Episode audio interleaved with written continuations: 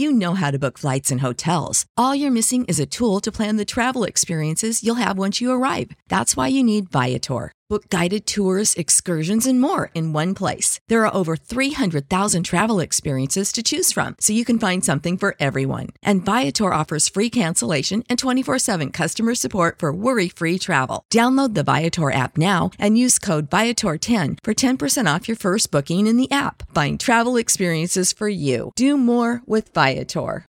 Without the ones like you, who work tirelessly to keep things running, everything would suddenly stop. Hospitals, factories, schools, and power plants, they all depend on you. No matter the weather, emergency, or time of day, you're the ones who get it done. At Grainger, we're here for you with professional grade industrial supplies. Count on real time product availability and fast delivery. Call clickgrainger.com or just stop by. Grainger for the ones who get it done.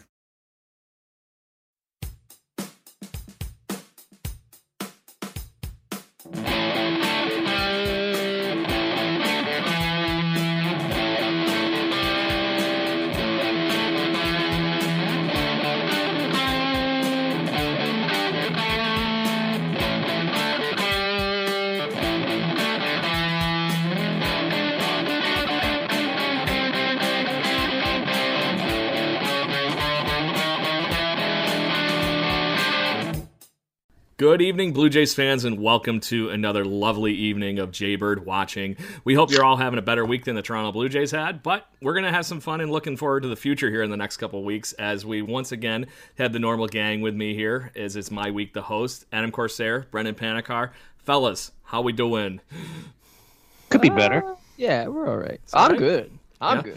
Yeah, you, you're you you are full Matt Shoemaker right now. I'm so jealous that you got the curl going, and I've been growing the beard almost as long as you. I don't get the depth out; it just kind of like curls back up on itself like a freaking bad haircut. Listen, man, I got, I got it, I got it going.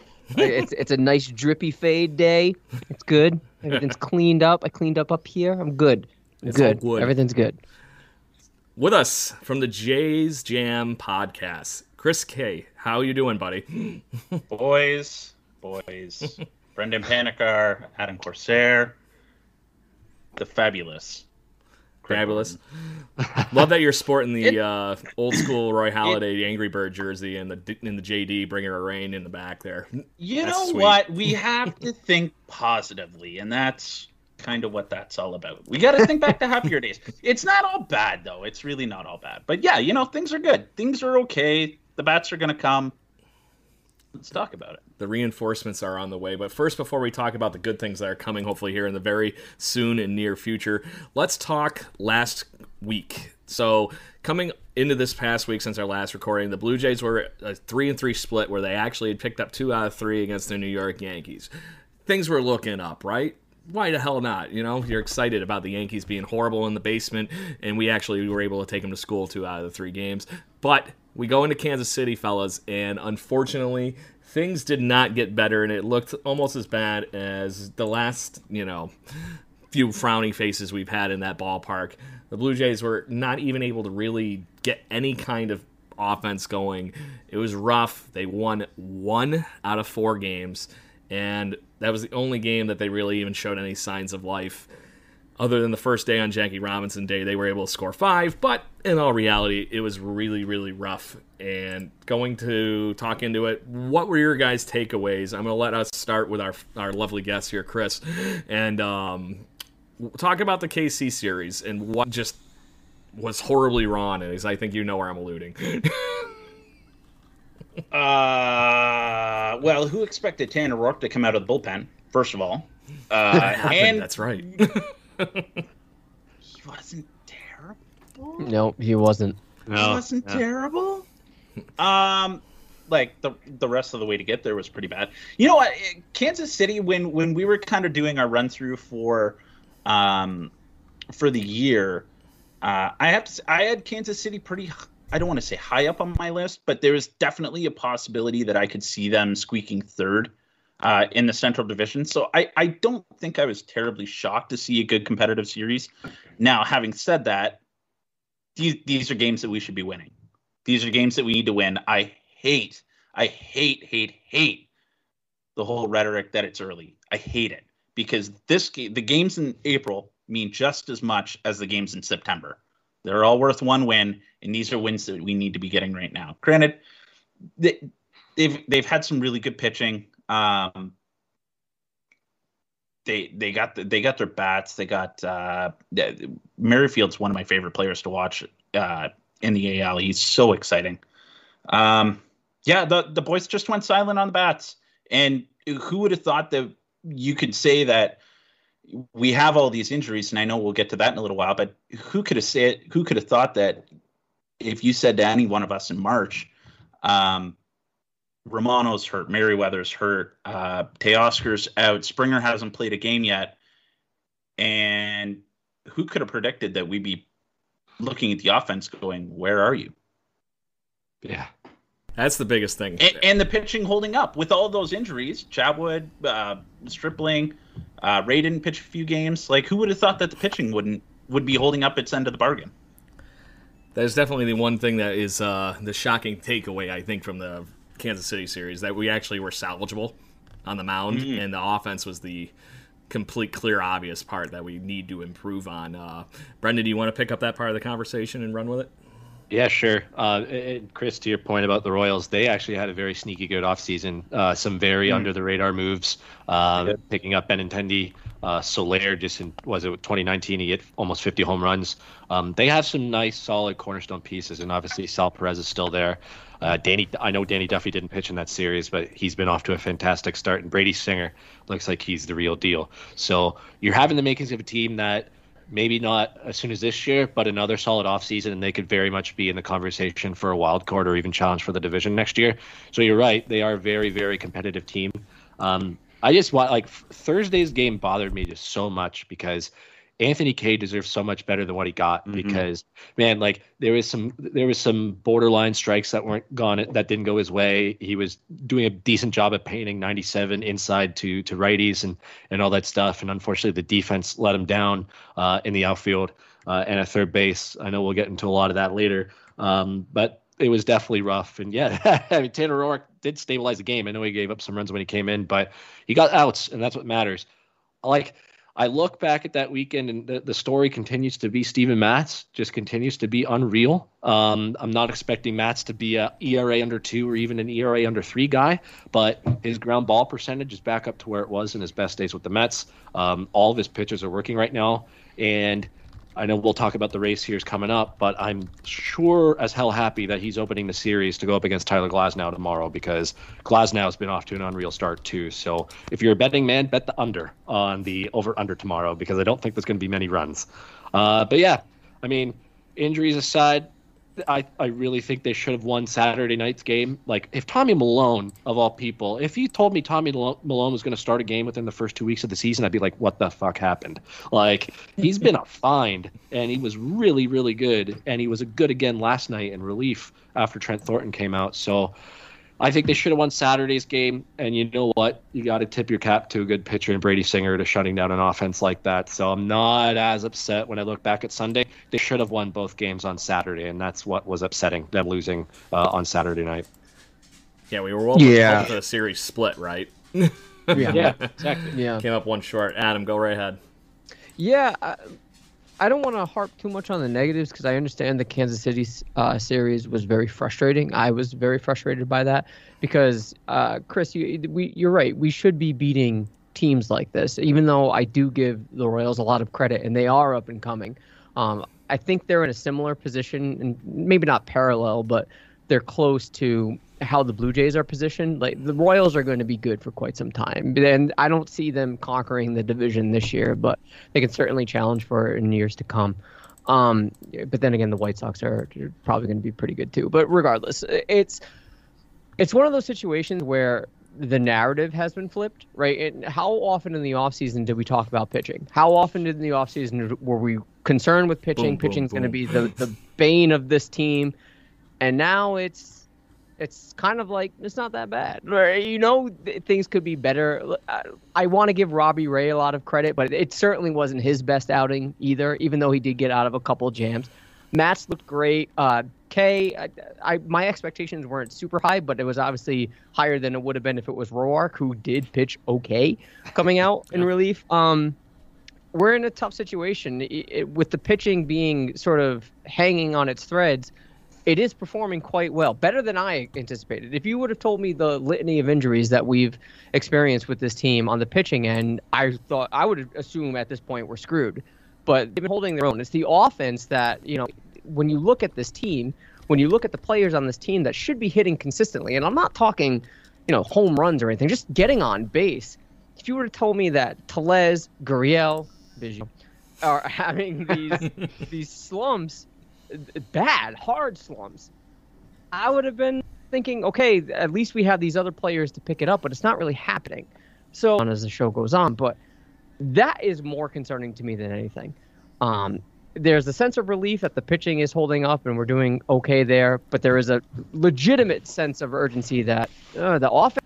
I don't like relying on players coming back to make an offense click. I don't. I don't like that. That doesn't sit well with me. Similar to you, Chris, about the whole early narrative. It doesn't sit well. That's scapegoating. This team needs to hit, and I don't. I don't know how you fix this. So on that note of fixing it, let's move on to the Red Sox series where the offense looked horrible in game one, and then we actually saw a sign of life. There's a fucking pulse, Jello, and it's just nice to see something refreshing on this. But to go back to that point, what we shouldn't be having to rely on Josh Palacios being like the best offensive contribution to this lineup, just to make up for the fact that the guys that we should be getting the offense from coming back out there. I'll admit that he's looked okay, but he's still obviously young and raw, but could be worse. So, mm. game one, we lost two to four to the Red Sox. It was pretty close for the majority, and then we won six to three yesterday to close out the series for the Blue Jays to split the uh, series with the quote unquote reigning American League East, you know, first place yeah. people. So, which, speaking of, anybody want to tell me where the hell that happened? Uh, Very I mean, timely hitting. Yes. Yeah. When did Christian Arroyo become one of the best hitters in baseball? Guy was the number one draft pick. It's like, uh, was it uh, Baduda for the Tigers? Oh, Akil Baddoo. Yeah, Baddoo. that's it. so you have all these guys that are all of a sudden stepping up their game, and Alex Verdugo even being one of the big hitters on that team. Thanks to my fantasy team, appreciating those points. But was never in a million years expecting the Red Sox to be anywhere above us at any given point in the season, regardless of this slow start where the Blue Jays are now what eight and eleven. Is that what I thought I saw? Yeah. yeah. So, oh, eight, eight and 10. 10. Eight and ten. So we're just under the 500 line, but was it encouraging for you guys to see the fact that we did play the Red Sox being such a good team that we held them collectively to seven runs in two games for a pitching staff that is quote unquote not good. And one of those days was a bullpen day. And then the fact that the offense was able to sprinkle in enough to, in, um, you know, the game yesterday to be able to start trending up a little bit. Um, Adam, we'll go reverse on this. You want to pick that up? Yeah, no, I was not encouraged at all. No, um, I'm not sorry. Uh, look, I give size? credit. Yeah, I give credit to Rodriguez in that first game. Um, shout out to him for having to battle all the way back, and he pitched a great game Very for the Red so. Sox. Um, and that pains me to say because I fucking hate the Red Sox. Um, but are we really going to be proud of the Blue Jays beating up on Garrett Richards? Like, is this something that we're going to say, okay, we're writing the ship? We should be doing that, right? This is something that we just should be doing, and that's what's happening. Um, I, I like seeing the team hit, but there was a point in that game where it got a little bit too close. Right. And right mental. Yeah. Look, th- what I noticed, and I, and I side texted this to Craig, um, Bo Bichette, I don't know is a shortstop of this future for this team. I don't know that he's equipped to play shortstop.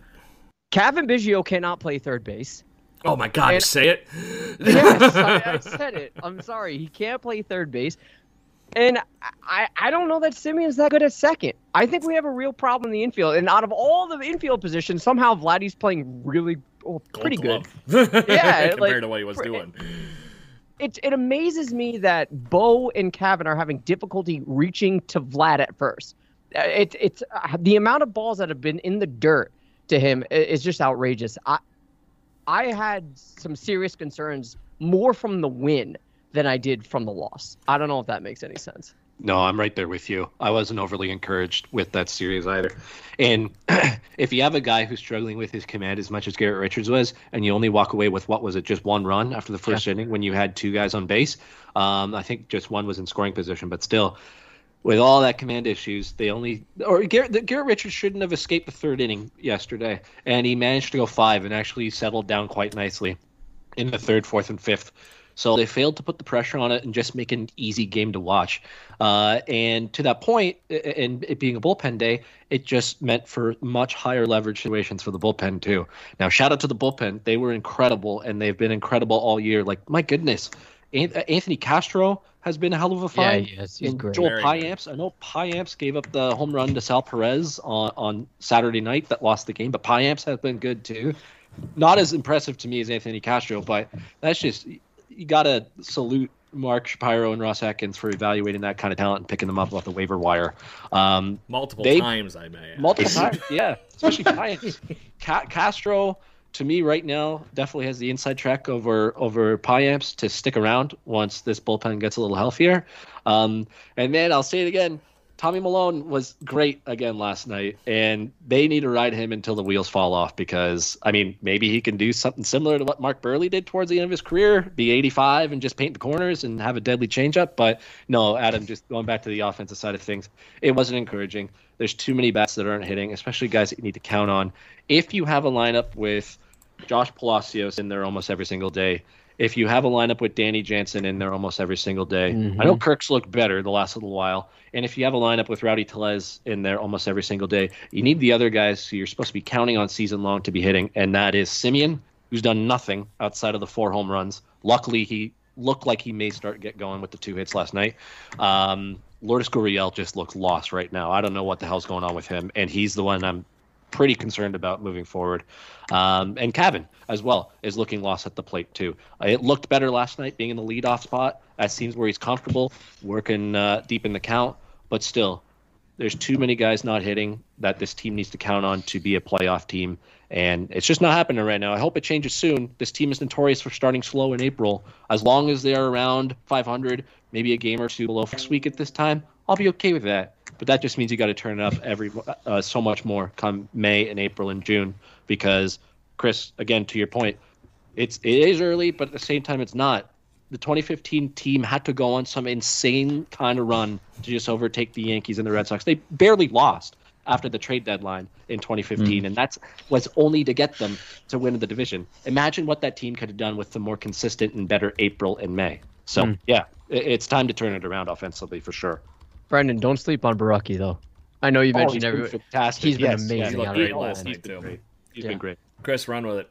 yeah, that that that's who I was going to talk about. Uh, I was super super encouraged watching Borucki last night. I didn't get to see the game on what are we on now? We're on Thursday now, so, on Tuesday, Tuesday night, Tuesday night I didn't get to see that game. I was kind of half following along on Twitter, and it didn't look very encouraging. So after I was done a couple of training courses, I opted to go to bed instead.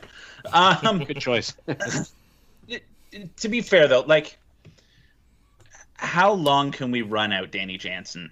Um, his approach isn't getting any better. I said it last night when it got to three and oh, or no, it, it, it was his first at bat when he he walked, and uh, they were Garrett Richards was wild as all hell and walked a batter to that inning as well. I'm like, if he even thinks about swinging before he throws two strikes, like it, somebody needs to give their head a shake. And speaking of who needs to give their head a shake, whoever told Kevin, Vid- Cavan Biggio to start swinging on the first pitch, yeah, oh, that person needs to lose their job. You, you're literally taking all of his value, all of his value, and flushing it down the toilet. All of it. His value I, is in being I, a patient was, hitter and waiting for the pitch to come to him instead of his eye. Exactly. So eh, eh, being aggressive so is not his game. No, and long story short, for me, I, I wasn't encouraged it, to to go up there and only score a handful of runs against Garrett Richards when he was that wild, and, and the few hits that they did scrape together, like Vladdy jumped on the first pitch and screamed it to left center field. That was great. Um, but that's what you're expecting out of him right now. You're you're looking for those bad pitches, and he, he was clearly scuffling at that point, and just wanted to throw something over the plate after hitting Bo. So that's what you need out of him. um, but they need to be more patient as a team. Um, I don't know if this whole rhetoric of swinging on the first pitch is starting to go to everybody or not. I, I don't want to say that there's too many strikeouts. Everybody's striking out an insane amount, but like collectively as a team, they just they got to put the bat on the ball more though, and, and at least give themselves a chance. Yeah. So just to put some of that in perspective, because I agree 10 billion times over that the Blue Jays offense is still. That game yesterday relied on the fact that Garrett Richards walked six guys and hit a batter. Mm-hmm. so there was too many things that were going in. The Red Sox at that point were more or less giving the Blue Jays every chance to fail. And I meant to look this up a minute ago but how many they left on base during the game was 11. so, regardless with that, you left 11 runners on base and uh, went 4 for 15 with runners in score position. So, I looked up a couple of other things that I'm not shocked by. But the one that I thought was kind of crazy is the Blue Jays still have a plus 10 run differential in the midst of all this lack of offense. So there's some good things going on, and that's literal full on statistical proof that the pitching staff has been doing well with this. I'm gonna say hapadry. there's there's, there's no only a handful of teams in the AL with a positive run differential right now. Yeah. Too. There's only five other teams, maybe if that. Yep, exactly right. Five, and the biggest one is the uh, Boston Red Sox 27. Mm-hmm. We have a plus 10 and we're in third place at an 8 and 10 rec- 8, and 10 record.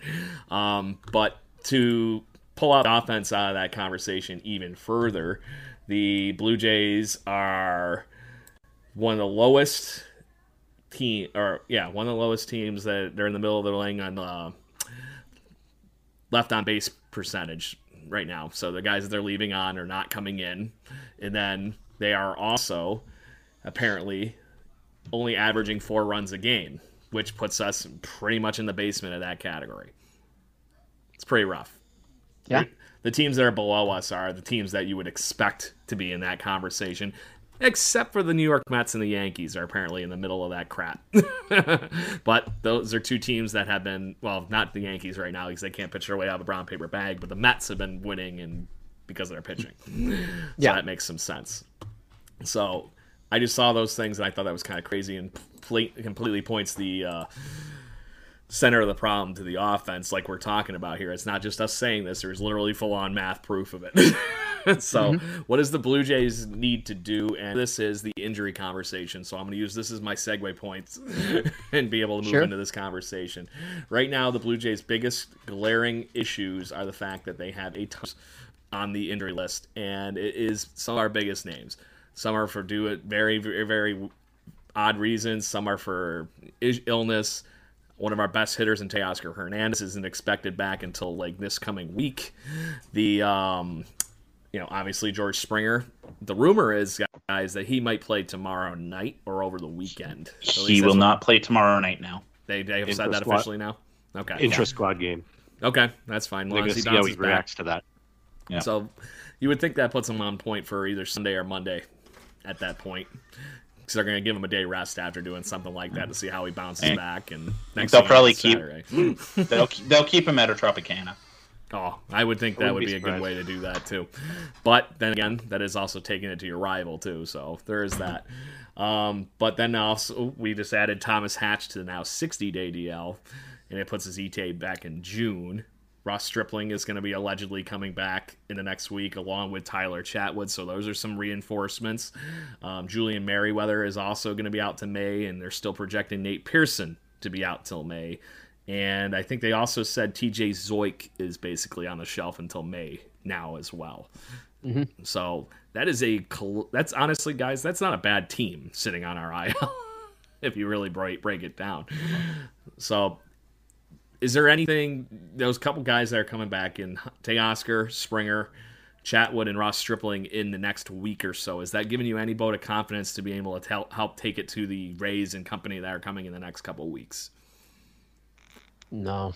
Yeah. Tell me how no, you really I'm feel sorry. about it. I, I mean, Not like, yet.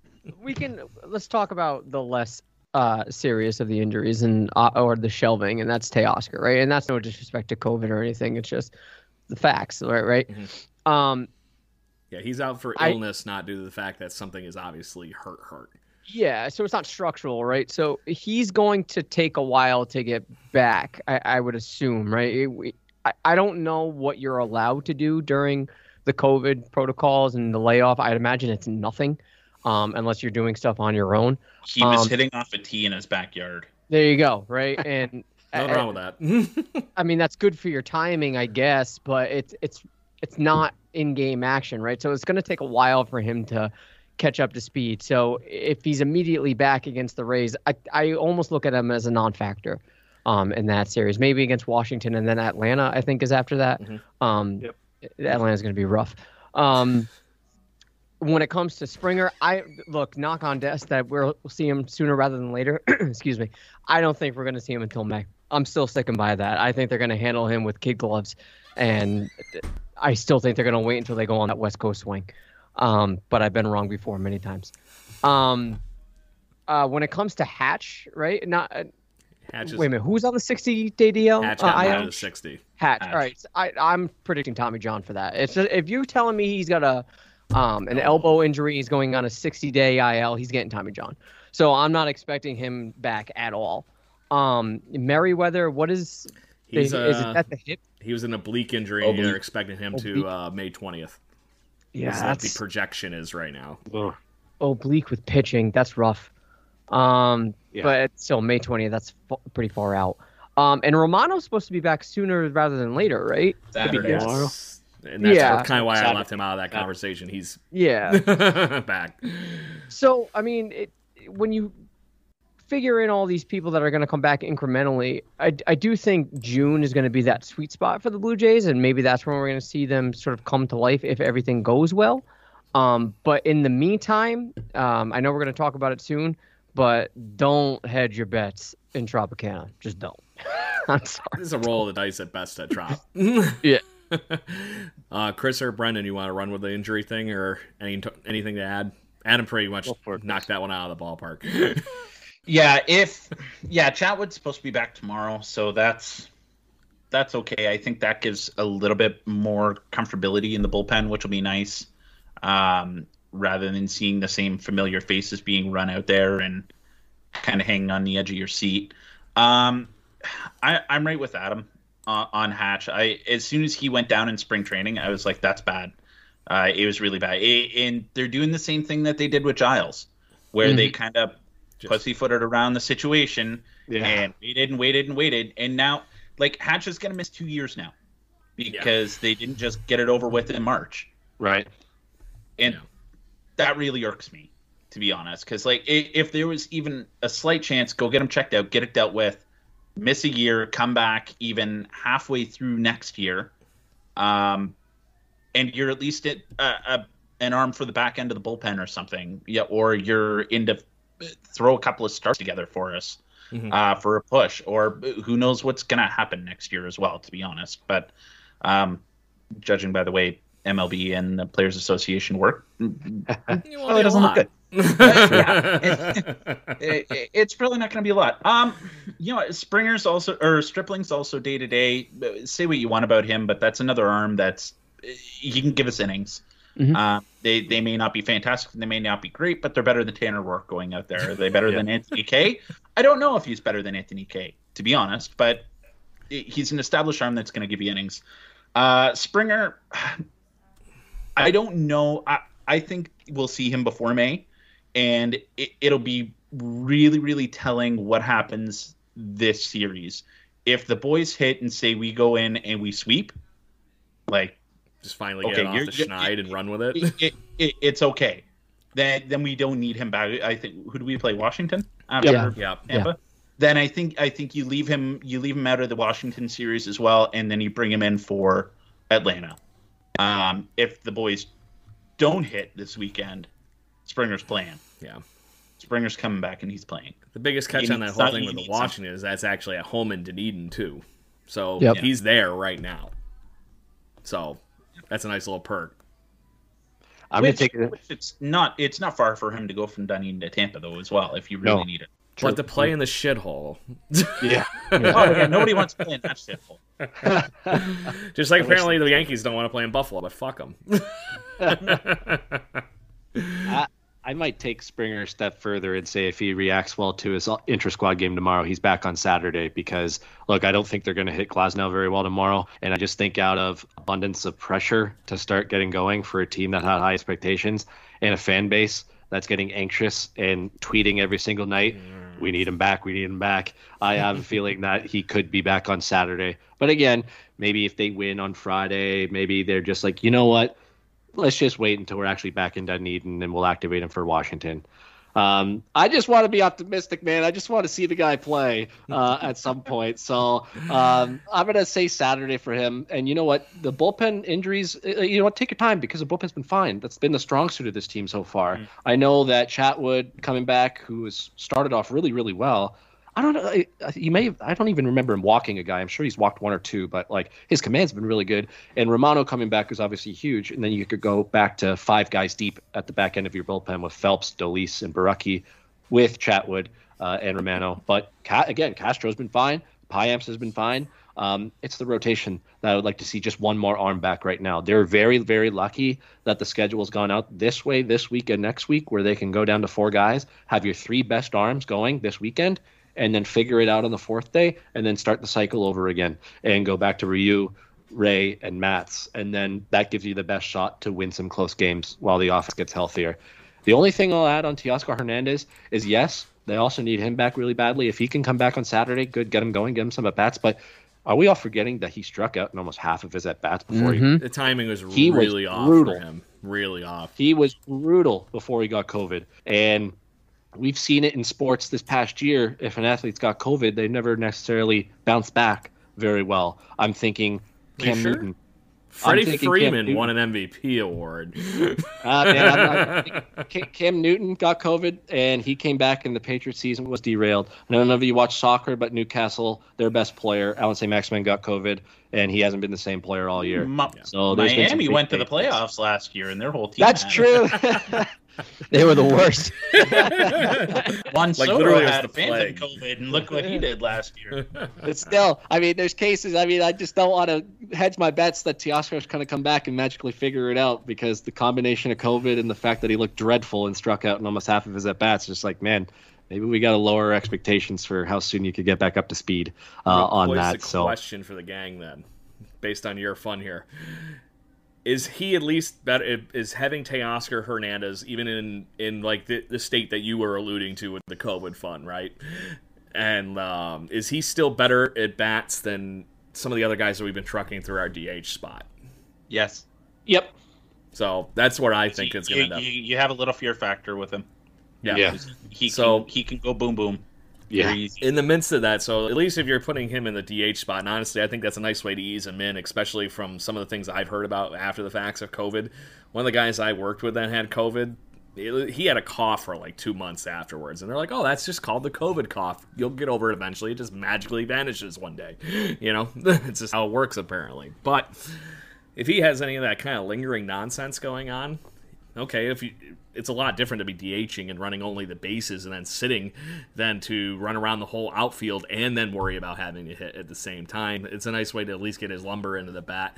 And with the, I would say, barely sub Mendoza line that we're getting from our DH spot right now, with nobody being able to hit, it's got to be worth it, right?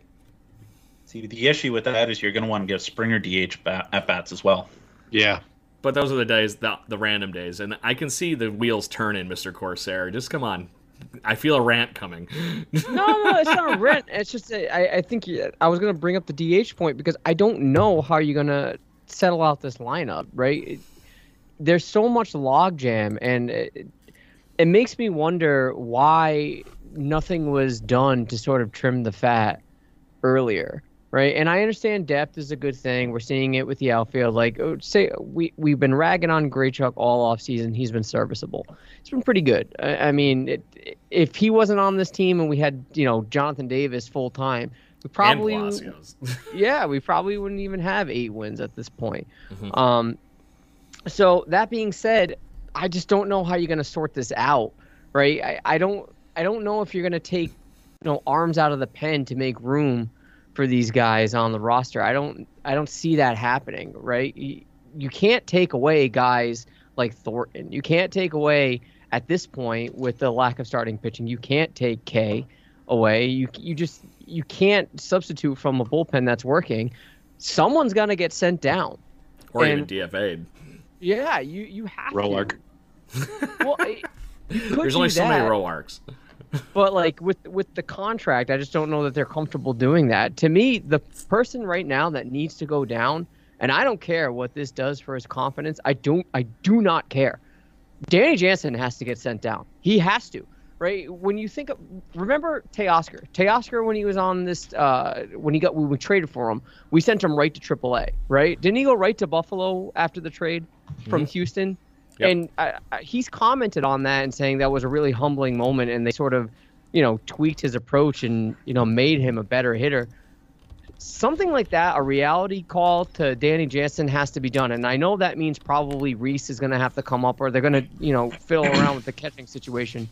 But Danny Jansen is a liability right now. I do not care about the defense. I'm sorry, like I know that might be like you know hard to hear from people that are defensive truthers because he's been pretty good, but I need hits. You can't really win with defense. You need to produce. And if the remainder of the lineup isn't producing, then I'm sorry. Uh, your process of elimination, you are statistically the worst hitter on this team. And it, he's got to go at this point. And I'm not saying trade him. I'm not saying get rid of him. No, you gotta but I think a trip to the minors. Yeah, you, you you have to try to right the ship with it. You have to. So on that note, do you throw seeing where we're going next on this whole thing is we're going to start talking position battles. So I guess segue points for you, Mr. Corsair. the uh, we'll talk catching first, and Sure. uh, we already just put officially put Danny Jansen on blast here for possibly losing his job.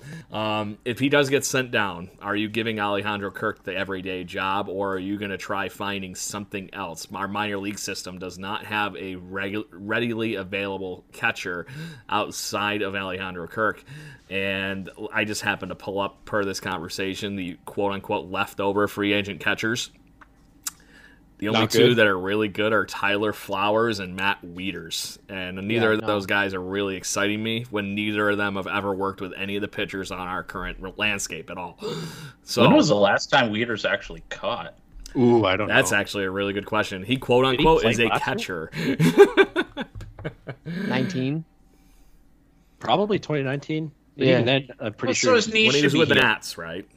Yeah. That's only I, that's about about what I even remember. So Yeah, I don't. I, I when it comes to catching, uh, you would have to by default give it to Kirk because you can't.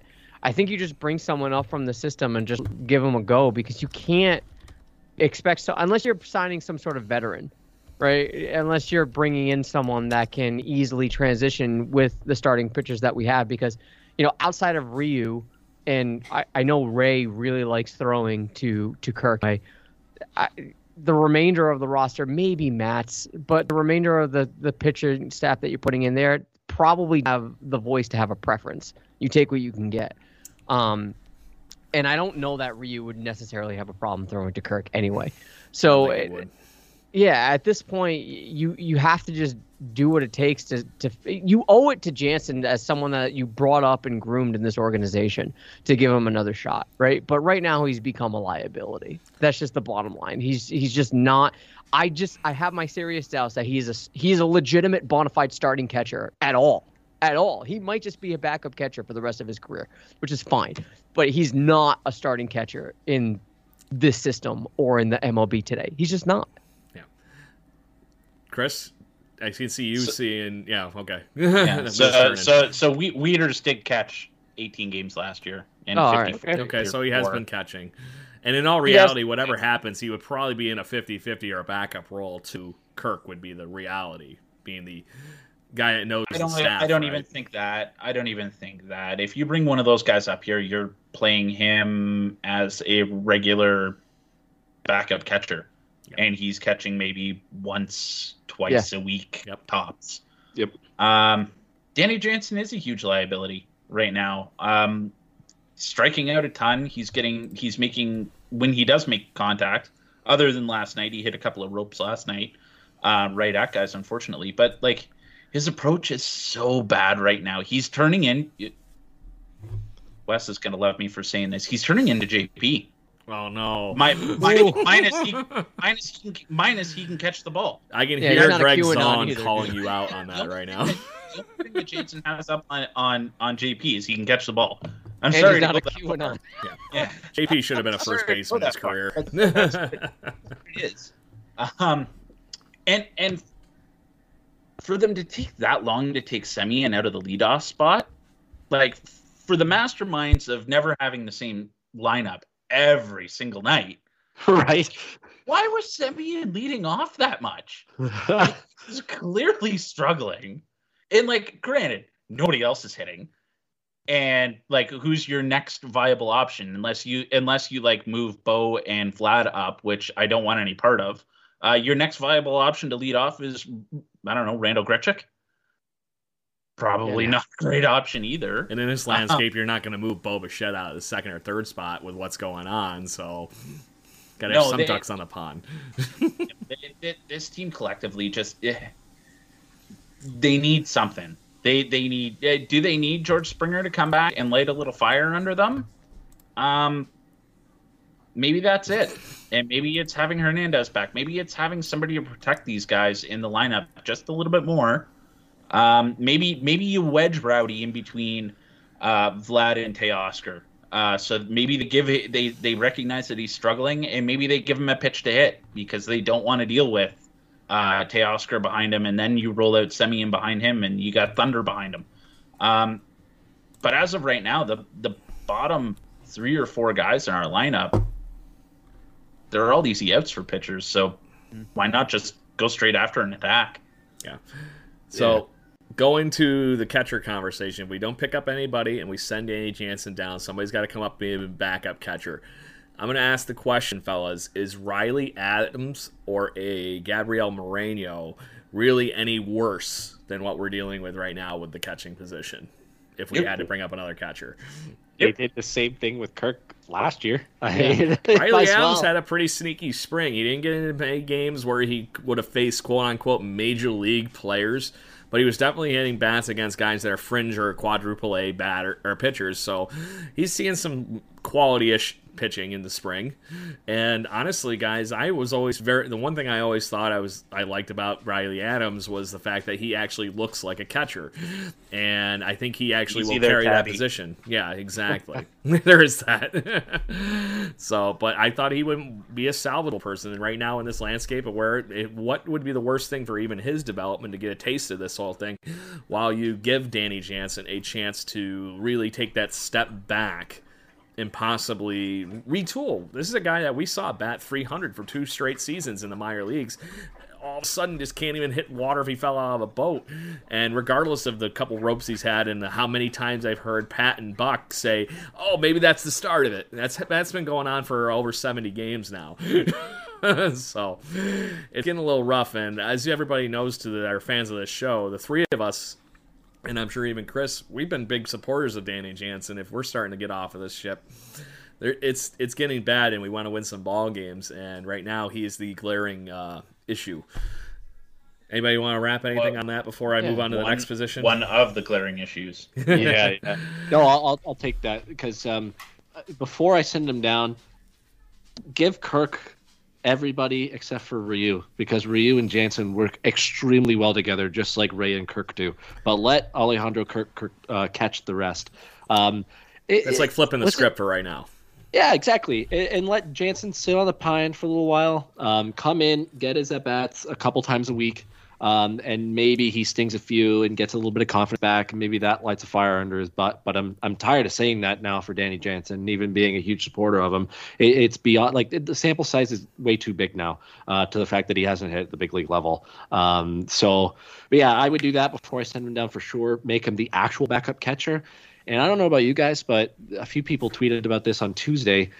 When I, I so look, I understand that you don't want to lose a DH in case it comes back up, but there was a it, the DH spot didn't come back up on Tuesday night when they decided to pinch hit um, Rowdy with Kirk and take Kirk out of the game.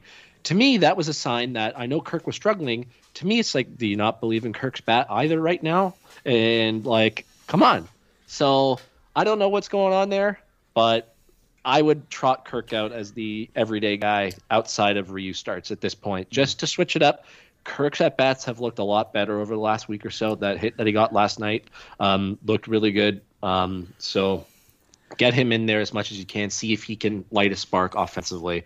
The way things are going right now, I think it was Isaac on Twitter, IB underscore gaming or whatever his handle is, put a little graphic out there in terms of production from the catcher spot in all the major leagues, and the Blue Jays are in the bottom left hand corner of this graph. And and probably reasonably right far now. in that relative very, very, far and the best teams are on the top right side of that that are going to probably make the playoffs. So you need a good catcher and a catcher that can at least be competent with the bat and the blue jays don't have that right now but they might with kirk.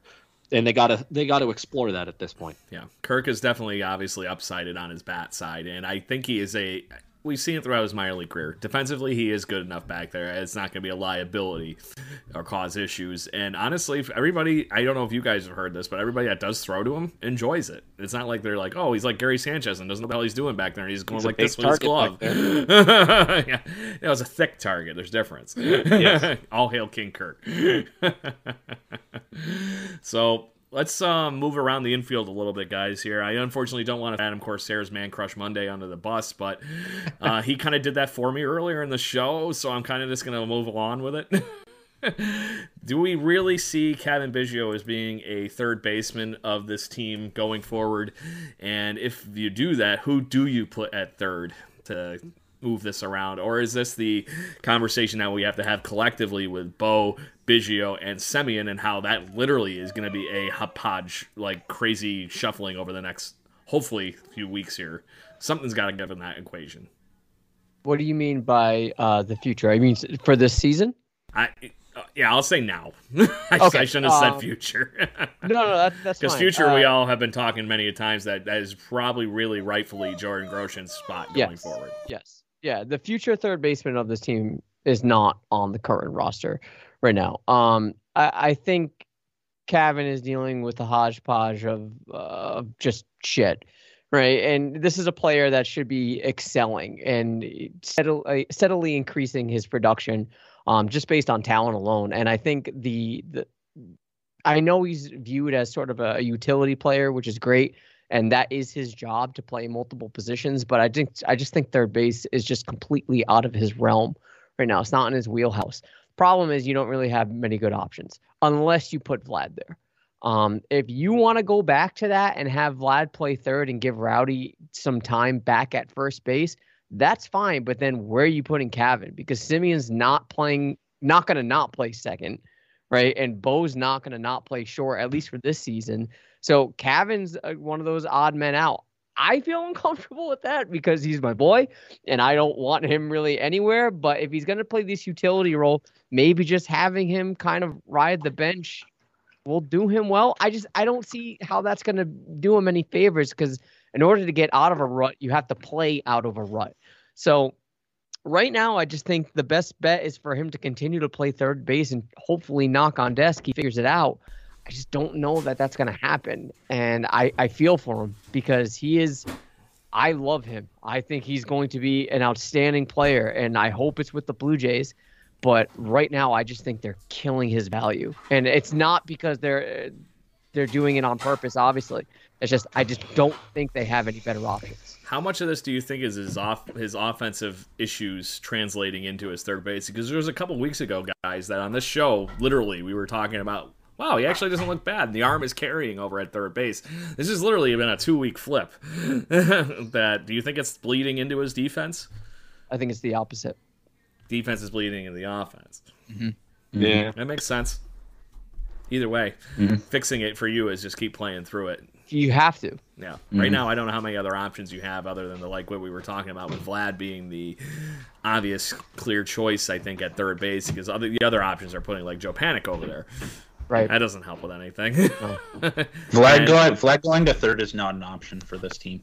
There you go. No, not right it's, it's not. Idea. It's not an option for the, for this team. You can't you can't put him into a position where he's failed before and put that in the back of his mind. It, it, chances are it's probably hitting. not going to be. He's finally hitting. You don't the last thing you want to do is mess with anything in that guy's routine. You play first base and you're going to get your DH days and you hit the ball. You you Yeah. hit the ball. You Yeah. just worry about what you're doing. We're not going to mess with you because it, it- it's. Can you imagine where we'd be if Vlad wasn't hitting? Yeah. Oh my god. Do we even have a win without Vlad hitting like he's been hitting? Might it have might be arguable. Probably both against Yankees, and that's it. Yeah. yeah, there it is. Yeah, no, I, I, Vlad moving to third isn't an option. You have to leave Cavan there, and unfortunately, you have to you, you have to live with the struggles. And Yeah. he'll right the ship. He's Yeah. he's a good enough player and has a good enough head on his shoulder. He, he'll right the ship. You just you got to be patient. You got to be patient. Maybe maybe you get somebody other than Luis Rivera um, to come in and, and work a little on third base with him. Maybe he he needs a different voice uh, in his ear to uh, to kind of settle that down and and get him in a better spot. He, he's, Dante. He hasn't been attacking. He hasn't been attacking the ball um, in the field, and and the one time that he did yesterday, and I don't really fault fault because he just didn't. It, the one error where he he uh, he grounded it. Uh, he, he kind of just bobbled the ball a little Yeah, bit. Didn't have a good on it. It almost looked like he tried to But- throw but- an Andy Pettitte like palm ball to first Yeah, base. It got it- way down in here in his hand. Yeah. It's kind of hard to Well, I throw a baseball when it's like this. I don't, I, I don't really fault him for that too much um, because I liked what I saw out of that. He was attacking the ball, going to get it, trying to cut that throw shorter. We all know the the arm strength struggles that he's been having. So to cut that ball off and, and try to make that throw shorter, I think that's what you want to see out of him. I don't necessarily know if I want to see him doing the too low approach and throwing on the run so much Yes. That's Yes. what Bo's doing right now. and, and Yep. Bo's been doing as well. They they need they need to stay back and they need to trust their arm, and Yeah. they need need to get a good footing and unload the ball. Yeah. So, do I want to give Brendan segue points now because he just alluded to the next position we're going to chit chat about? Does anybody So hold on, Brendan. Did you want to say anything about Cavan, Brendan? No, no. I mean, the only thing I was going to say is I think that um, you, them not uh, making a defensive sub for Panik uh, last night was a sign that they're willing to ride it out with Biggio. Yeah. It's a very valid point. So, anyway, Mr. Panicar, I'll let you pick off the fact that we're going to talk Bo Bichette. Is this has the foundation of him being the shortstop of the Toronto Blue Jays period been shaken for you in the last few weeks, or is this just a blip on the radar of some of the defensive issues that we've been seeing? Kind of, it seems like a little regularly ish over the last week, week and a half. Um, Oh, what say ye? It's in question for sure um, whether shortstop's his position moving forward or not. Um, I mean, we saw this last year. We saw this in the play uh, one of the playoff games against the Rays last year. Just boneheaded plays where he's just either not attacking the ball, just not getting in his glove properly, whatever it is. So it's definitely in question uh, whether he's a shortstop long term or not. Uh, where he plays, I mean, maybe second. I've seen people suggest that. Um, and look, clearly, if the organization went to him and said, "What are your thoughts on Francisco Lindor a couple off seasons ago?" then they're maybe thinking the same kind of thing, uh, where they're like, "Yeah, I think you might be better suited for second base." Um, there are shortstops in the system. I know Warmoth had himself a good spring. Uh, Kevin Smith is still down there. There's nobody as of right now that would make me be like, "Yeah, you got to move him off." Um, correct me if Austin Martin Yep. primarily played third base, right? Or did he play a lot of shortstop Play a too? lot of short, too. Yes. Played, yeah, he played both. So maybe it's Austin Martin that they're like, okay, you go play short, and Bo, you go play second, and Jordan Groshans, you play third, and then you got the makings of a nice looking infield, hopefully. Um, so yeah, the, it, it, Bo's got to get going. He's frustrating me defensively, but offensively, he's also been very much a savior. Him and Vlad. Those have been the two most consistent guys probably since the the Yankees series. Uh, a lot of Grichuk's, Grichuk's start was from the Yankees and a little bit of the Rangers series too. But ever since that first week, it's been pretty much primarily Bo and Vlad that's been leading the offense. So I uh, won't take that away from Bo. But yeah, his defense is driving me insane. Adam, you want to run with it? Yeah, I just don't know that he's a, a shortstop. Period, and that says nothing about his ability to, um, a- as a major league baseball player. I think he belongs on this team. He's clearly hitting like he he belongs on this team. Um, I I just don't know that that's his position, and I know he's he's battling for it. It reminds me uh, a little bit of when JP when uh R.A. Dickey came. He's like, all right, I'm gonna catch for him, and he just couldn't. he was just so adamant about catching for R.A. Dickey, and he just couldn't do it. I think Barry um, Dickey threw a Dodge Neon at JP. Yeah, wouldn't have made, still been able to get caught. Yeah, he's like, I'm I'm totally gonna work in this off season with him. Whatever. Um, I admire the fact that right now he's the best option. Maybe if Semien, I don't know. Like Semien doesn't. Didn't he have a pretty good year with Oakland at short? I mean, he looked like a defensive first short or a, de- a, defensive shortstop. Period. And yeah, what's the harm of switching him? What What is the harm? Right now, I'd only be worried about breaking the offense if I switched him. With Bo. Correct. Mm-hmm. Yeah. With with uh with with Semien right now, I honestly think that would help him because that's it, right now it's the flip flop of him being on the wrong side of the infield. He's looked great defensively, but how much is that seeping into the fact that he's working more on his defense to maybe reason we only see in the power really from his bat. Right. Right. Yeah. I, it, I just it, don't know if, the answer. Yeah. If, if Semien if Semien was here for three or four years, then I would say yes. Um, the fact that he's here for one year, I, I don't really care what he thinks. Yeah, right. yeah. Honestly. It seems like him playing second was a bit of a was a bit of a condition to signing here too. Yes. Yeah. My in my opinion, I think as much as I'm completely uh, like um like I said, I would say my best way of saying is that my sh- my confidence in his defensive prowess at shortstop has been shaken over the last few weeks, and obviously the other points that Brendan pointed out of last year in the playoffs and was not. But it, that being said, I don't. I think right now this season the Blue Jays have to do or die with Bo Bichette at shortstop just because of the if you mm. you are messing with it and God knows what else goes wrong in the midst of that right now. He can be a really good shortstop, I think, but it will be an off-season question, I think, to know about what his future is really going to be. Per what you said, Adam, with the fact that there is some, you know, good guys in the, you know, the cupboards to be able to pop in and play shortstop. How much did we pay Semien? 18? 18, yeah. Oof, that would look really good behind the plate right now. Ah. um, should I even look up how good or bad JT Realmuto's doing? I don't have him on my fantasy team this year, so I have no idea. No, I'm just stupid. I have learned over the years in fantasy baseball, you don't spend good picks on catchers. yeah. Hey, I saw this tweet last night. I wonder if you guys agree with it there's this team right now when you look back to 2015 because i think expectations are as high as they were there maybe even to start 2016 does this team especially defensively right now kind of feel like the 2015 blue jays before the tulo trade with jose reyes constantly bobbling balls and the circus that was chris colabello uh, and danny valencia playing field. in left field? It was just terrible. And i don't know who it's going to be if this team wants to make the playoffs, they're going to have to add somebody to come and shore up the defense. I don't know if that's Kris Bryant. I don't know who. I don't know who it is at this point, but maybe that's what it'll take. It very well could be exactly that. It really wouldn't shock me, and that might have been the reason, to your point, Adam, earlier, on why they keep the cupboard stocked with the guys that they have. Go get Trevor Story. That'd be nice. that would be nice. I think you would be able to actually turn around and actually flip him to keep him too.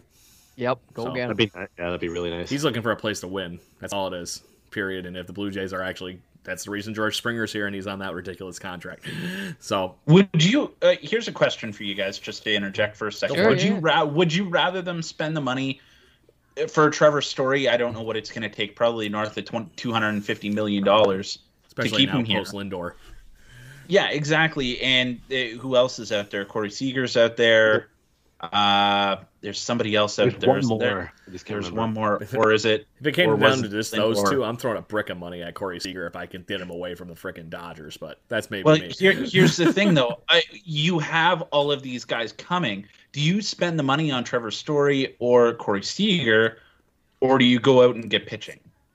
Because I feel better with what we have on the infield right now and what's coming rather than dumping that money there, I would much rather go and get some front of the line pitching. Hmm. Whether it, you're never going to get Kershaw away, but like that's a pipe dream. But could you go throw a truckload of money there? Verlander's coming up. You don't know what he's going to look like, but for a one or two year deal, do you go throw the dump truck of money at him or Scherzer? Yeah. Especially yeah, when Scherzer's they're, still they're getting, paid into, by the Nationals they're getting into old man winner. they're getting into old man winner territory, but like those are some big time arms that you could probably throw a boatload of money at and get them to come up here for one or two years and really make a difference and and push this team that much further ahead. Uh, Carlos Correa. I think you guys were thinking of That's the it. other. That's, Yeah. yeah. Correa. That's it. Screw him. Let's go around. I Um, like that question. Go around the table, Adam. Kick it off. Yeah, yeah. yeah. Um. So we're talking about a, a, a top end shortstop, like in that tier of Yeah. close to elite tier, right? That would be available. We're thinking like a Trevor Story or maybe even a Correa, um, or starting like the top. We're a legitimate Comparable. bona fide ace. Yeah. You're saying? Yeah, I'm talking Kershaw, Verlander, Scherzer. There's one or two others that are in that area as well for next year. Elite ace. Uh, yeah. Or- so it's like a David Price thing all over Yeah. again. Uh, Yeah. you go for the pitching. Um, of course you go for the pitching. That's what wins games. Yeah. Brendan? Yeah, I'm, I- I'm in. I'm with that too. I'm with the pitching side of things as well. Ask me in a few years once Manoah and SWR and others are here, and I'll probably say the opposite, depending on what's going on with Bo. But as of right now, this current day, I'll take the starter because imagine pairing that with Ryu. And Adam, you said bona fide ace. Ryu's a bona fide ace. We have one. Oh, I know. Yeah, yeah, yeah. Yeah. So you had two. Like this Yeah. is That's, Bo isn't that's Halladay Burnett level if you get something else on that. Like, Yeah. like you, the, the where I was getting with that is you're you're not losing as much, um, having Bo playing shortstop, and having Trevor Story there instead, or having Tommy Giant Milone hole. make start for you, and you Yeah. have Max Scherzer Yeah, make yeah. start for you. Yeah, That's where I'm going with that. yes. Yeah. Bo isn't. It's not. An, it's not parallel to how Reyes was playing No, for the Jays, right? is bad. He, he's he's playing Reyes better than that. fairly and a he's war. serviceable. yes, yes. I guess I would be attracted to to Story at this point because I we also need the offense, Mhm. right? So it's not just the defense with the with the shortstop position. It's it's the offensive production that would come Yeah. out of that. But going into the playoffs, you obviously want to ride the pitching. So long term, ob- well, looking at the long game, I want the pitching. Yeah. Mm. Right now, I would be doing what you guys were saying, the starting pitching thing. Right now, that's where I would throw my money. Yeah. Right now, if it was an off-season move where I'm acquiring that talent, I would actually go the other direction. And that's because I have a lot of confidence in the Blue Jays minor league arms that are coming up. We haven't gotten a real chance to see what Nate Pearson has got, but if you know whatever hell happens this year, he'll come back hopefully healthy next season. Yeah, we were just talking a few minutes ago that Thomas Hatch might be off the table, but we also have guys that people have forgotten about. Eric Pardinho in the midst of the conversation of adding SWR and um, Alek Manoah. I feel like they have five or six guys that could be ready to go in our starting rotation as early as next year.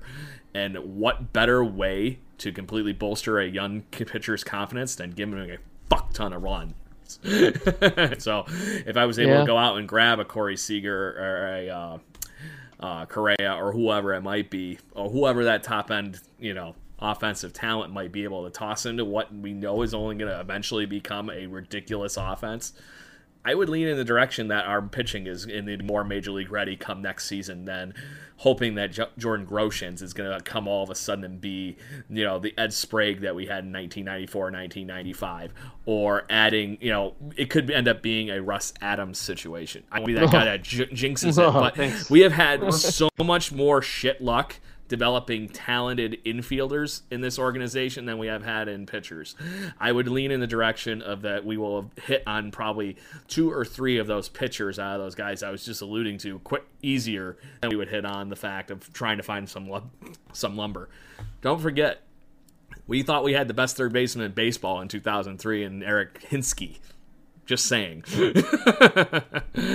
so, and then he fell off a cliff. We never saw him again. Except he I got mean, to go see the, he re- the won a World postseason six times. Yeah, he won a World Series with the Rays. so, like I said, that, that to me that's two different moves, right? One in season right now. If you could get a pitcher, yes, do it. Game on. But if you're talking long game, I think that's where the Blue Jays' future strengths are. So, Hmm. anybody want to argue with me? No, no, no. I would still almost say that f- to bridge the gap, because you're probably only going to get Verlander or Scherzer on a one or two year deal. Um, I would say having them to bridge that gap and lead those guys is also valuable. Yes. And Very in much so, sir. Yeah, yeah. Points. Fuck it, get both. Game on. Brick. Oh, money at it. 40 million each to come up here for a year. Are they going to say no? Yeah, let's do it. Game on. So like how much? How mu- What kind of salary do we have for next year? Like, Ryu and Springer. That's And it. that's That's all. it. It's official. Right. So we, we could add those guys and still be at what 135 million dollars probably for next year. Yeah, definitely. there you go. Boom. Drop the And that's dynamite, right? so I want to go around the table really quick because we're going to start running long here a bit. Right now, current Blue Jays landscape. I want each of you to pick one thing that you would think would help right the ship right now. Whether it's tweak, a move, a hurry up and call out somebody on their offense or pitching, whatever it might be.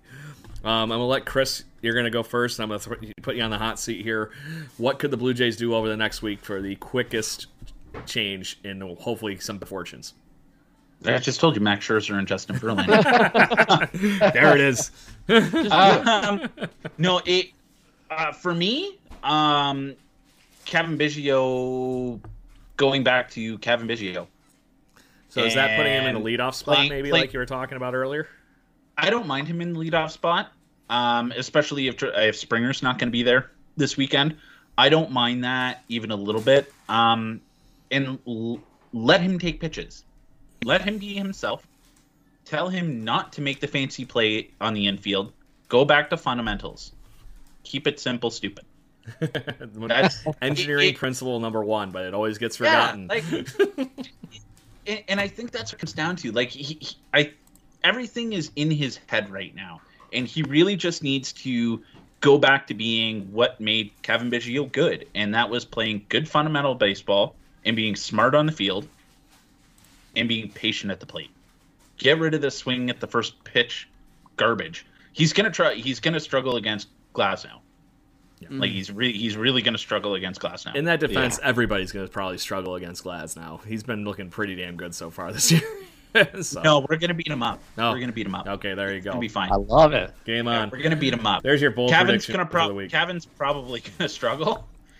um, but we're going to beat him but up. uh, but the rest of the team's gonna be okay. No, i- i- i- if Biggio just goes back to being himself and, and not swinging and flailing at everything, I I think that's a start to a catalyst for this offense because I think the rest of the boys really lean on him. yeah. It's a little bit of a slight, like a quiet igniter, right? Yep. All right, Brandon, what do you think? Best fix for the Blue Jays in the next week? I, I need Lourdes to start hitting, man. Like I mean, right now your top four. It, let's just use last night's last night's lineup as an example. Um, I know they had Cavan leading off. Was he in the Um, eighth spot?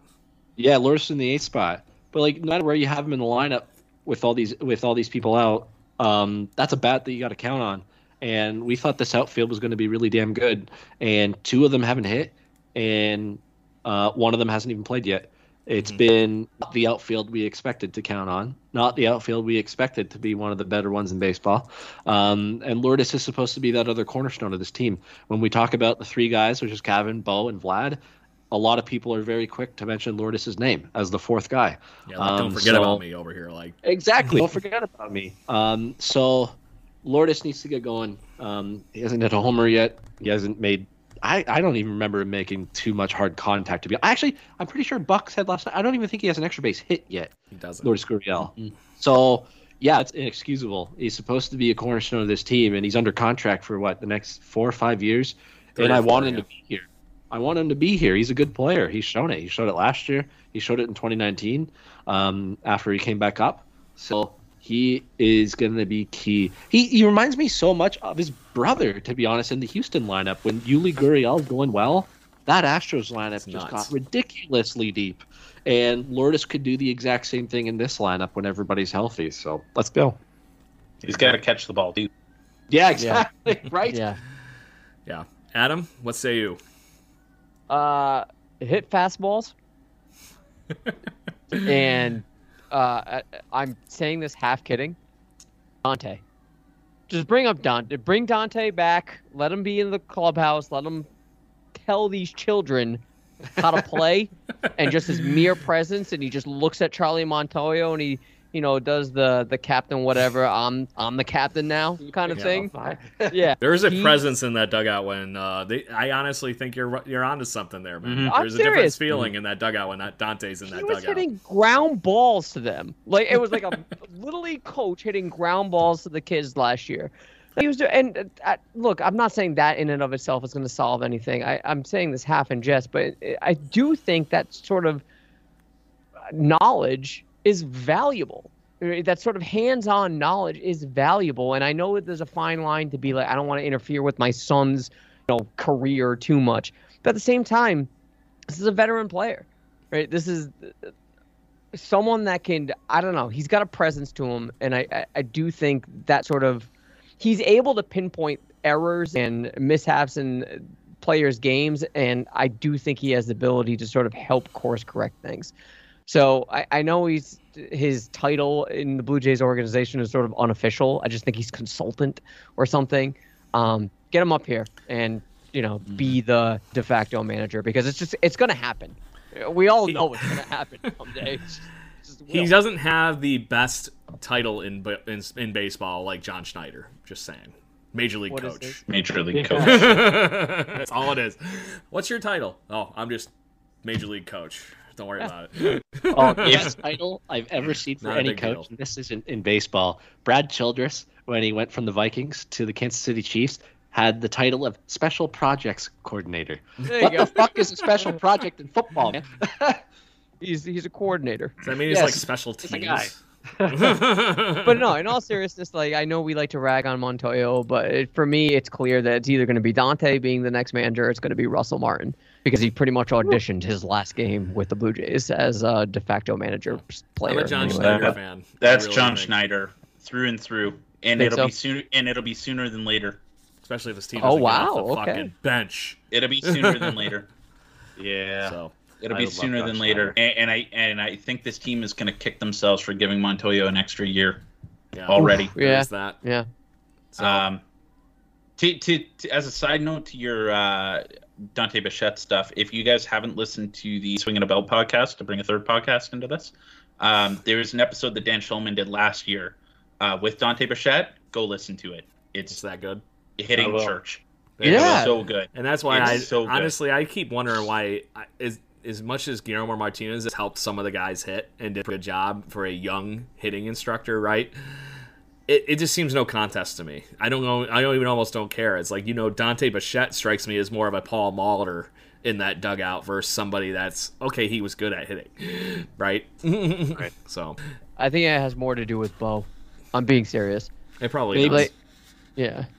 So anyway, um, I'll put my two cents into this conversation, sure. and I can't say anything is a fix, but it needs to keep fucking happening. Steven Matz needs to keep acting like a goddamn ace, and this bullpen yeah. needs to continue to eat the fuck out of innings because we actually had a chance to win that game with Ryu pitching the other night, and he was clearly yep. off of his game, and that was thanks to the you know the ensemble that came in out of the bullpen and was able to put it all together. And honestly, the next guy I'm going to call out, I want Trent Thornton to continue to step up. He has been looking mm. really good over yeah. the last week, and I think he could earn that job back in this rotation if these injuries continue. And he could be the guy that steps up and takes a good spot in that because he has been looking really good. He got off to a pretty good start last yesterday, and honestly, I was pretty pissed they took him out after two innings. Why the hell? I thought he was going to get a third. I really thought it was. It had to probably been something in that bullshit of the well, he's on an innings limit right now because he's working out of the bullpen. He's still building his arm. I don't give a crap. It's the same thing as Matt Shoemaker in the playoffs last year. Let the thing fucking ride. you know. So, but anyway, boys, it's that fun, wonderful time that we close out the show with with picks to click. so, last week we had in the guest spot Steven Matz was picked by the fans. Mm. And it's gonna be tough to beat. Yep. Yeah. So that was a little rough. And then Brendan Panikar picked up Mr. Robbie Ray, who looked pretty damn good. So we're I'll, I'll give you an argument in there. We'll figure it out here, like we usually do with our democratic process here on the show. Um, Mr. Corsair, I'm sorry to say, I don't think Rowdy Tellez quite came no. for you. no. And then I, because I was riding the first win I've literally gotten in a whole like since 2019, that I picked Vlad Jr. last week. So let's just bring it up here, and maybe we'll use our friend Chris K here before he makes his pick for our guest spot this week. that um, out of those three gentlemen, Robbie Ray, Vladdy, or Steven Matz, who will we give into the trophy to this week as far as the quote unquote performer out of those clicks? Uh, as much as I want to give it to the 2021 Cy Young winner, Robbie Ray, uh, with Steven Matz in a close second, uh, I, you can't not give it to Guerrero. You can't. No, it. The offense is struggling so hard right now. Without him, I don't know where we would be. Yeah. There you go. So, I boys, just to put it in that perspective, if he's giving me and you all agree with this, that I actually just got my second point in a row on this whole thing. Not only is that the first two streak I've ever had, that is also the more wins than I had in the last like year. Hmm. There you go. Yeah. Quick Well, in that case, I'll change it. What? what? oh no! I was about to just like pick the mic up and you know drop That it. being said, Rowdy Tellez has been looking fantastic lately. So- uh, if we were hanging out the goat of the week, meaning like the Yes. actual goat, not the greatest of all time. so anyway, on that, Brendan also picked a four and two record. I had a three and three record, and I actually, Mr. Corsair, I didn't have a record for you last week, so I don't know if you recall what you were thinking, or if we just didn't Yeah. literally talk about it. I think I said two of four with Kansas City. I think split with the Red Sox. So I think Three I and said three. three and So three. you were yeah. on on point on that. So good Yeah. job. So anyway, um, Chris, if you are not familiar with the game, we kind of go old school White Sox and uh, Hawk Harrelson on this, and we just pick who's going to perform in Blue Jay baseball the best over the next week. You are our guest this week, so you get to pick, have the luxury of uh, can, hopefully getting the uh, guest spot into the win column for the first time this year. And pick the record that they'll go over the next five games. That's the tiebreaker. And the record? Oh, Yep. okay. Hang on. Well, how many games are we playing next week? Just What we're we got, playing- we got three, Three, against. one, and we actually three, forgot four, to do the So preview, five. but yeah. So five five games. Okay, so we're uh Okay, we're going we're going four and one. There it is. That's a We're quick turnaround from one. bullshit. We're going we're going four and one, and I'm sticking to my boy, the 2021 Cy Young winner, Robbie Ray, Nice. there it is. Mr. Tight Pants himself. Yeah, they're slightly like Tommy, like so. And, and he's he's going full on stupid this week too. Just throwing it out there. He's going Happy full guy. on stupid. Like he's gonna do a Brandon Morrow like 19 uh, K game or I don't know about 19, but he'll he'll get he'll get at least what one start in this next week, maybe two. Maybe no, probably just one, yeah. maybe two. Uh, he'll have in those if he gets two starts, he'll have over 20 strikeouts. Ooh, I love there it. There it is. Brendan, you want to go next? Sure. Um, I wish I was as optimistic as you, Chris. I am not. Um, being that we're at the Trop um, and facing Glasnow tomorrow, I know math is going, but Do it. I, I can't. I can't pick them to. I can't pick them to win tomorrow against Glasnow. Um, can't do that. Um, I believe I had it up. Uh, the Rays rotation order. No, I've exited out of it. I think I saw Josh Fleming and Andrew Kittredge are the other two starters this series. But regardless, just win one. I mean, that's all you ever hope for when they go to the Trop. Um, so give me one game there, and honestly, um, give me one against Washington too. Uh, two and three for me is the record. Um, and my pick to click, I'm going to go back offensively because my uh, strategy of going starting pitching, uh, I wouldn't say it backfired, but it also didn't get me a point. Um, I pick him a week, the first week, and I want it. Um, and I'm hoping that last night was the start of him doing something. I'm going back to Marcus Semien. Um, I really think that maybe dropping him out of the leadoff spot could do some wonders. Um, and if Springer comes back, if Teoscar back, then there's way less of a focus in the lineup on on Semien. So um, I wouldn't be eh, following in Chris's prediction. If there's two starts of Robbie Ray of 20 Ks, I think Semien has a, might hit three home runs over the course of the next five games. I think he might get. Those ballparks, he has a chance. Yeah. Any doubles or triples though? Uh, I'll give him. Cycle. You know what? Just let's go with six uh, six extra base hits. There it is. Bold, bold, and they're only going to win two games. Yeah, Look at my four wins Apparently, he's the only one hitting. Just those will be the games they win. Okay, Mr. Corsair, what do you think? You guys are really optimistic about the Rays, man. I'm I'm saying. I'm saying one and four. Sorry, they're gonna. Oh, I. I I do not fuck with the Rays. It is not a fuck around and find out situation. I'm not doing that. I think they're gonna get swept by the Rays, unfortunately, and they'll take one against Washington. There you go. One and four. They One always four. find a way to take one at the top. Regardless of the series, mm. always find a way to take one. in the playoffs. Yeah, but that was only two. Game three was ours. yeah, there it is. True. It's because it was Taijuan Walker's fucking game. Corsair, who's your pick? Ah, I was thinking about this. All right, so I mean, I haven't won anything yet when it comes to this, so I gotta, I gotta pick a Whatever, gimme. Shut up. I'll go, I'll go Bo. You're gonna go Bo. Yeah. All right. And because I'm going to try keeping it as good nature as I've been trying not to pick the same guy two weeks in a row. I'm not going to pick Vladdy again. I'm actually going to call out Lourdes. I, I think as much loss as he is, I think the day off might do him some splendid wonderfulness. And um, they're going to actually have another day off this week. So that extended rest, you know, gives him some extra BP time or whatever it might be to finally shake it out. I'm hoping that he finally figures something out and actually shows up for the first time this season in the batter's box. And Nice. Worst case scenario, I honestly, just to be a dick, I almost just picked Kirk. just because I think he might start some more this week. I don't know why. Oh man. but maybe that's a week too premature at this point. So we'll see. But anyway, fellas, is there anything you guys would like to add to the conversation? Bring up last minute here. We uh, sign off and do our two claps and a Ric Flair. yeah. What's your record? Oh, my record? I'm, I forgot. I, I wrote down three and twos. I think we're gonna win one against the, the Rays, and then we're gonna actually take both against the Nats. Ooh. Okay. Nice. Alright. Okay. So, something about being home finally is speaking well go. to me, or maybe it's just because I'm a party on. Yeah. so, it is what it is. But anyway, anything else? nah. Nah, nah, eh, done this week. All right, I'm good. Thanks, Blue Jays fans, for listening in and uh, we, we- feedback tonight. But we also had plenty of people listening, so we're very, very happy to have you all here. Um, and in all reality, make sure you keep hitting us up for those live shows. This was an off week where we're going to be Thursday. Correct me, gentlemen, if I'm wrong. Was next week a Thursday also? Yeah. Next three. The next three Thursdays in a row as we bleed into May. We're going to be here th- Thursday evenings rather than our traditional Wednesday because that's going to be the off day in between, you know, travel day and whatnot. So as we go from there, we're going to continue to have live shows for you here. Make sure you join the conversation. Hit us up on our Patreon accounts. Out to our friends over at Stadium Scene for helping us with this fun, wonderful time here.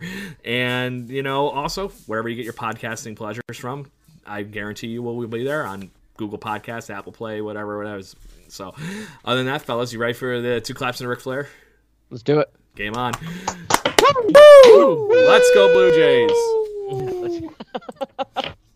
Smoke stinks.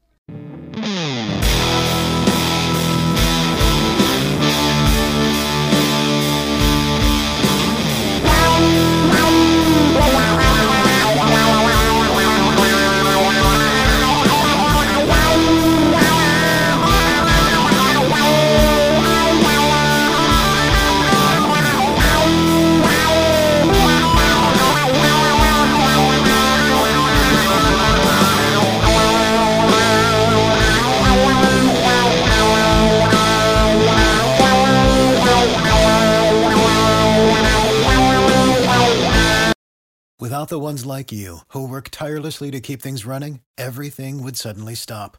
Hospitals, factories, schools, and power plants, they all depend on you. No matter the weather, emergency, or time of day, you're the ones who get it done. At Grainger, we're here for you with professional grade industrial supplies. Count on real time product availability and fast delivery. Call clickgrainger.com or just stop by. Grainger for the ones who get it done. Prescription products require completion of an online medication consultation with an independent healthcare provider through the LifeMD platform and are only available if prescribed. Subscription required. Individual results may vary. Additional restrictions apply at lifemd.com. Read all warnings before using GLP-1s. Side effects may include a risk of thyroid C-cell tumors. Do not use GLP-1s if you or your family have a history of thyroid cancer. If you've struggled for years to lose weight and have given up hope, did you know you can now access GLP 1 prescription medications through LifeMD? LifeMD is now offering eligible patients online access to GLP 1s, the breakthrough prescription medication that can help you lose body fat and weight. Listen to what people are saying. You just take your shot. It doesn't feel like you're on a diet. What I wasn't expecting it to do was to shut off the food noise. This was life altering. And if I can do it, I feel like anybody can do it. And here's the best part your insurance may cover 100% of the cost of your medication. So go to trylifemd.com to have your eligibility checked right now. Get started today at trylifemd.com. That's T R Y L I F E M D.com.